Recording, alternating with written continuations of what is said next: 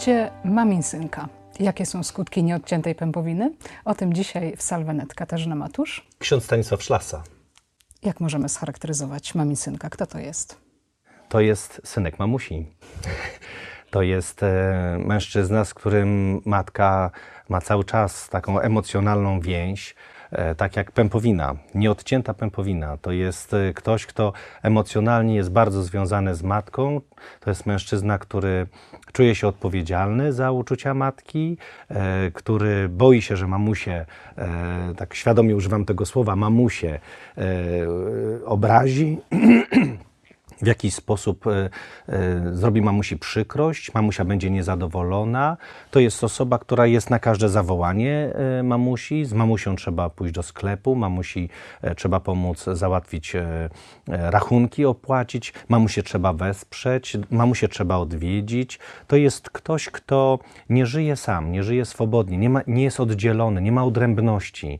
Mamin synek to jest ktoś na takiej niewidzialnej smyczy, niewidzialnej uwięzi, e, ale nawet nie jest w stanie sobie mm, e, dopuścić, że tak jest. To jest ktoś, kto idealizuje. No na pewno tak nie jest. Mamu się kocha. E, To jest e, osoba, która ma duże trudności z nawiązaniem relacji z kobietą. To jest ktoś, kto ma e, duże trudności w małżeństwie. To jest ktoś, kto przeżywa bardzo dużo kryzysów małżeńskich. Co się dzieje właśnie w małżeństwie, kiedy ta pępowina nie jest odcięta? I od razu zapytam, czy odległość mamy od syna ma tutaj znaczenie? No, to, ponieważ to jest e, pępowina taka niewidoczna, to jest inaczej niż e, z narodzeniem. Jak dziecko się rodzi, to ta pępowina ma pewną odległość. Pępowina emocjonalna przekracza wszelkie granice. Moż, można być w Nowym Jorku, a, a synek będzie w, e, w Warszawie i, i wiesz, i ta pępowina nie będzie odcięta, ona będzie, będzie działała, będzie, będzie trzymała, będzie zależność.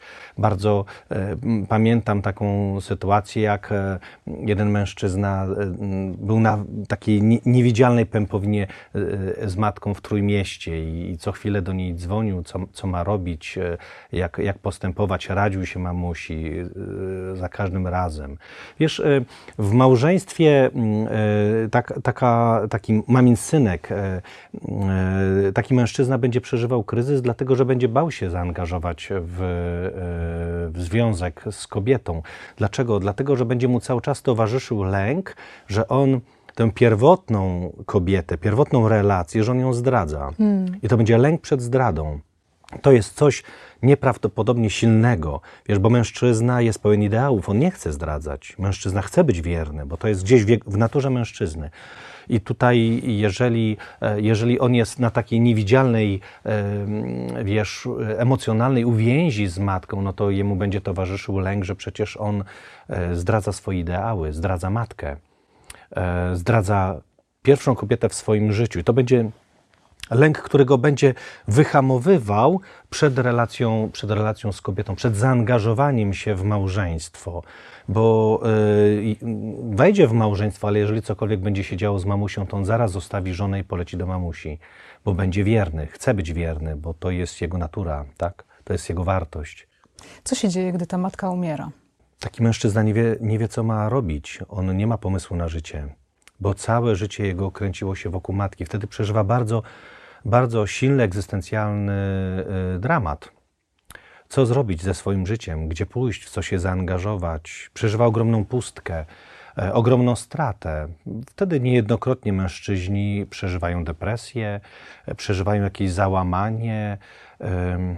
I tutaj bardzo potrzebują pomocy. Potrzebują e, pomocy i, i, i żony, i środowiska, ale czasami potrzebują pomocy specjalisty, terapii, czy też nawet e, e, psychiatry, nie? że czasami leków też potrzeba do tego, żeby wzmocnić człowieka nad tym, że, w tym, żeby tę pępowinę e, określić, nazwać, żeby ją zostawić, przeciąć. Ktoś teraz nas słucha i myśli sobie, ja na pewno nie jestem mamin synkiem, ale czy są jakieś takie konkretne e, wskazówki, które nam pokazują, że mogę być mamin synkiem? Uważaj, bo na przykład możesz przekroczyć te granice, gdzie już tutaj jest ta pępowina gdzieś tam za mocno e, ściągnięta.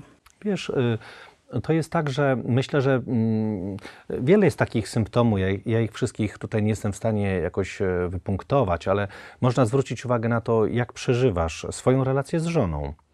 E, Najpierw to, jak przeżywasz relację. Czy jesteś całkowicie tutaj oddany, zaangażowany, czy też jesteś zaangażowany na przykład na chwilę, na pół gwizdka, tak?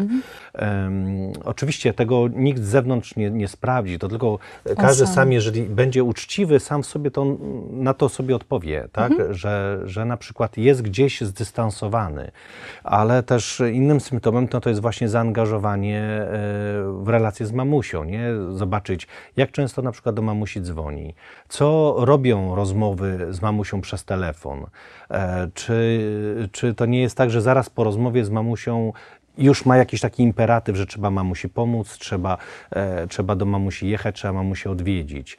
E, czy y, swoje działanie w stosunku do mamusi uzgadnia ze swoją żoną? Czy to nie jest tak, że e, on wie, że mamusia potrzebuje pomocy, więc jakąś tam na przykład pomoc finansową mamusi przekazuje, ale czy on to uzgodnił z żoną? Przecież to z nią prowadzi teraz życie.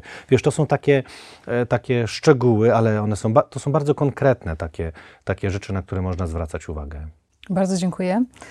Więcej w książce o niektórych lękach mężczyzn, którą można zamówić w księgarni internetowej amenamen.pl. Polecamy serdecznie.